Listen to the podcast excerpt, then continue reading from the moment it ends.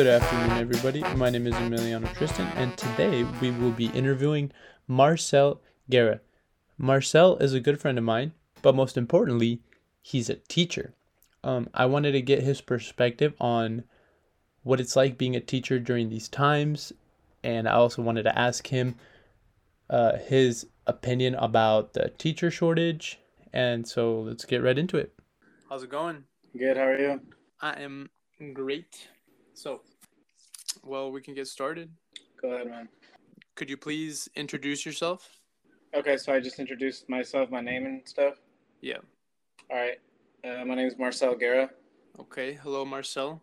Um, what is your job title? I'm an eighth grade math and science teacher, and I also teach Project Lead the Way. Oh, nice. Right on. Um, could you tell me a little more about that uh, that program?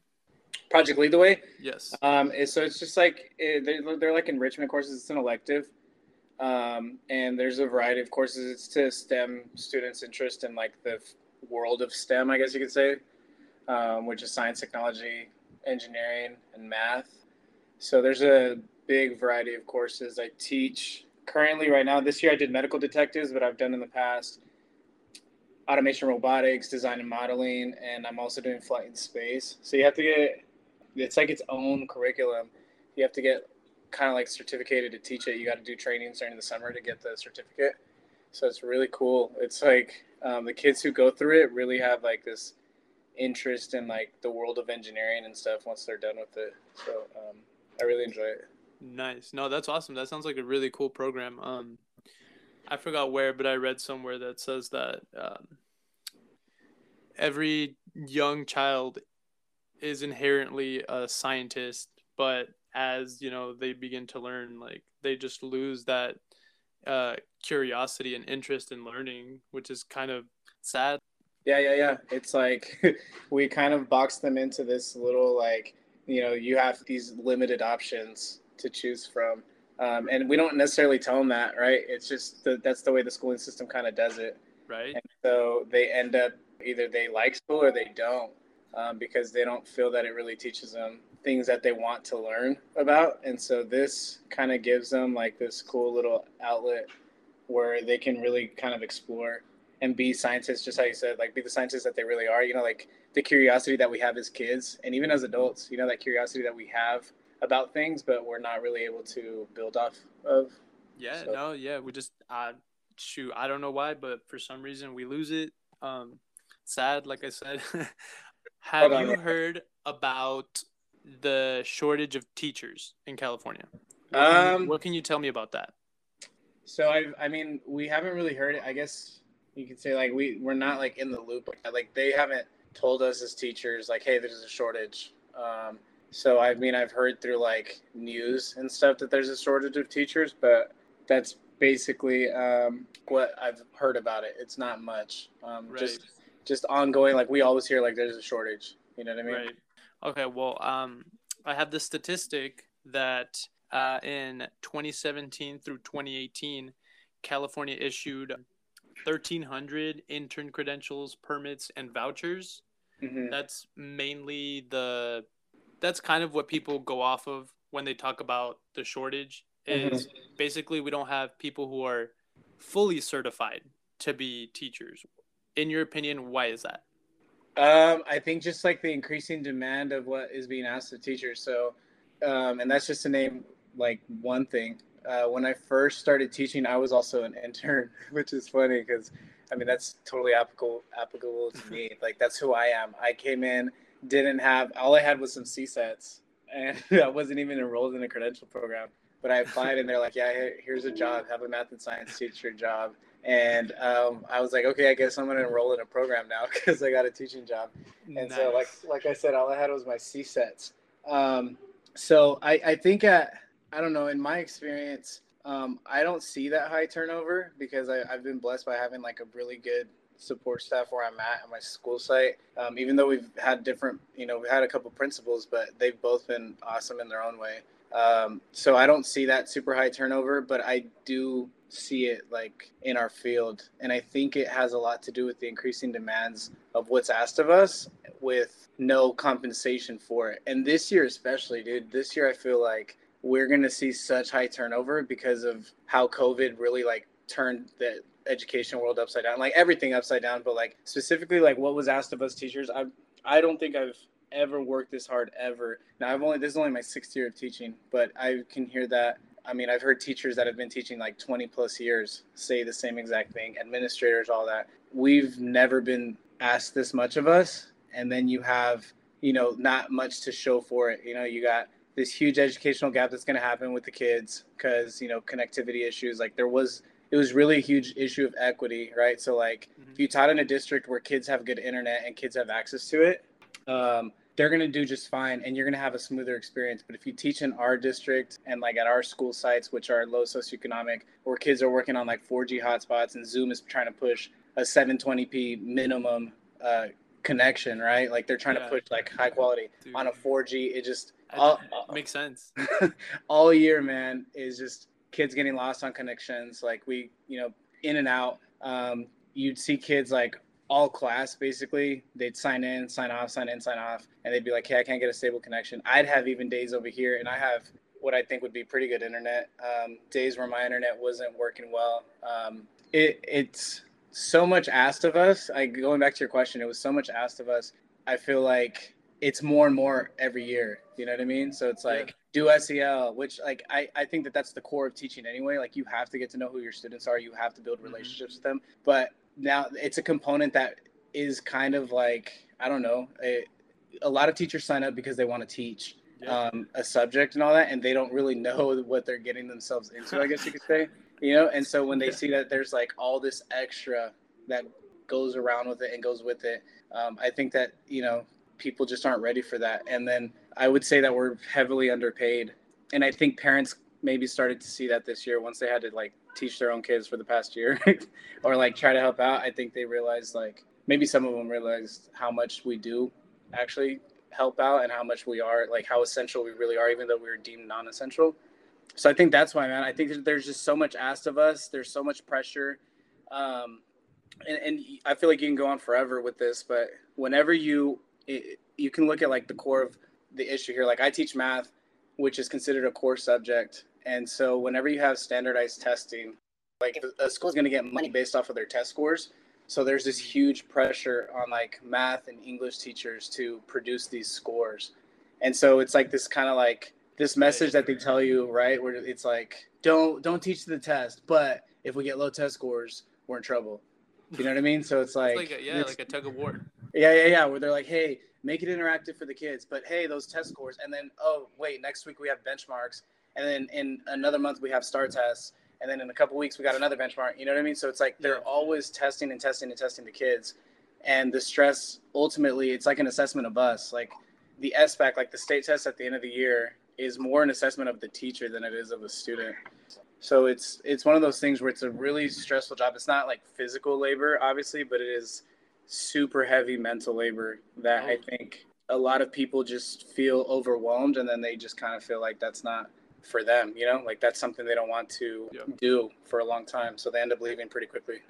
Interesting. Well how many okay just in the last year since we're on the topic of covid how many teachers actually came back veteran teachers? Um so like what, what do you mean by that? Do you mean well because you said that it, the load gets pretty hard and then especially now because of covid it became a little more difficult. So how many teachers like came back to teach? um, so, well, since COVID hit like at the end of last school year, I would say the majority of them came back. Like, I'm pretty sure there was only like a couple retirements and they were going to retire anyway. Like, it was announced at the beginning of the school year. So, I, um, it would be interesting to see next summer. Do you know what I mean? Because oh, right. since, since COVID hit end of night, the 2019 2020 school year, all of us kind of thought that it was still temporary coming into the fall. Like, we're like, oh, we'll probably be back by like November.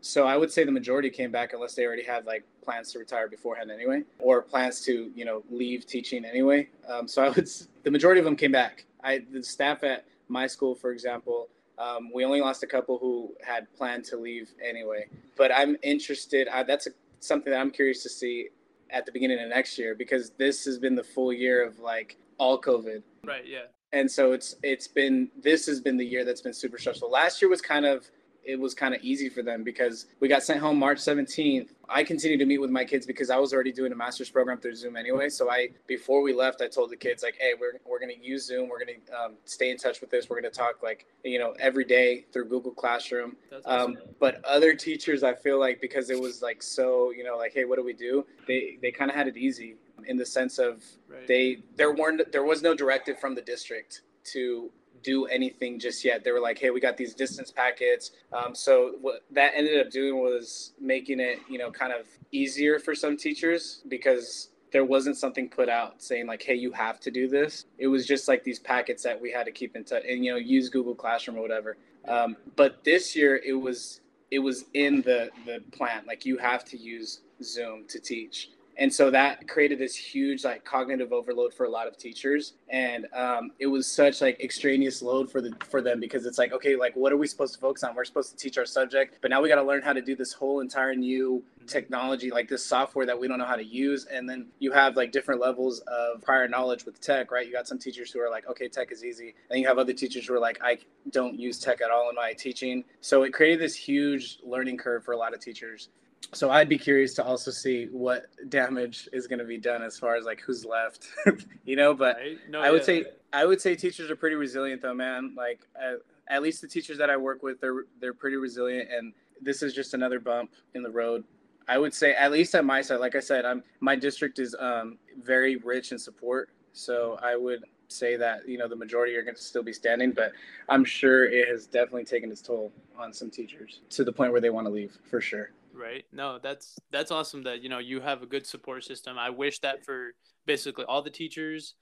I'm also going into teaching so i'm really curious like you said to see what's gonna happen soon in the mm-hmm. future. Mm-hmm. um I, I found it interesting that you were saying how teachers are underpaid. Yeah.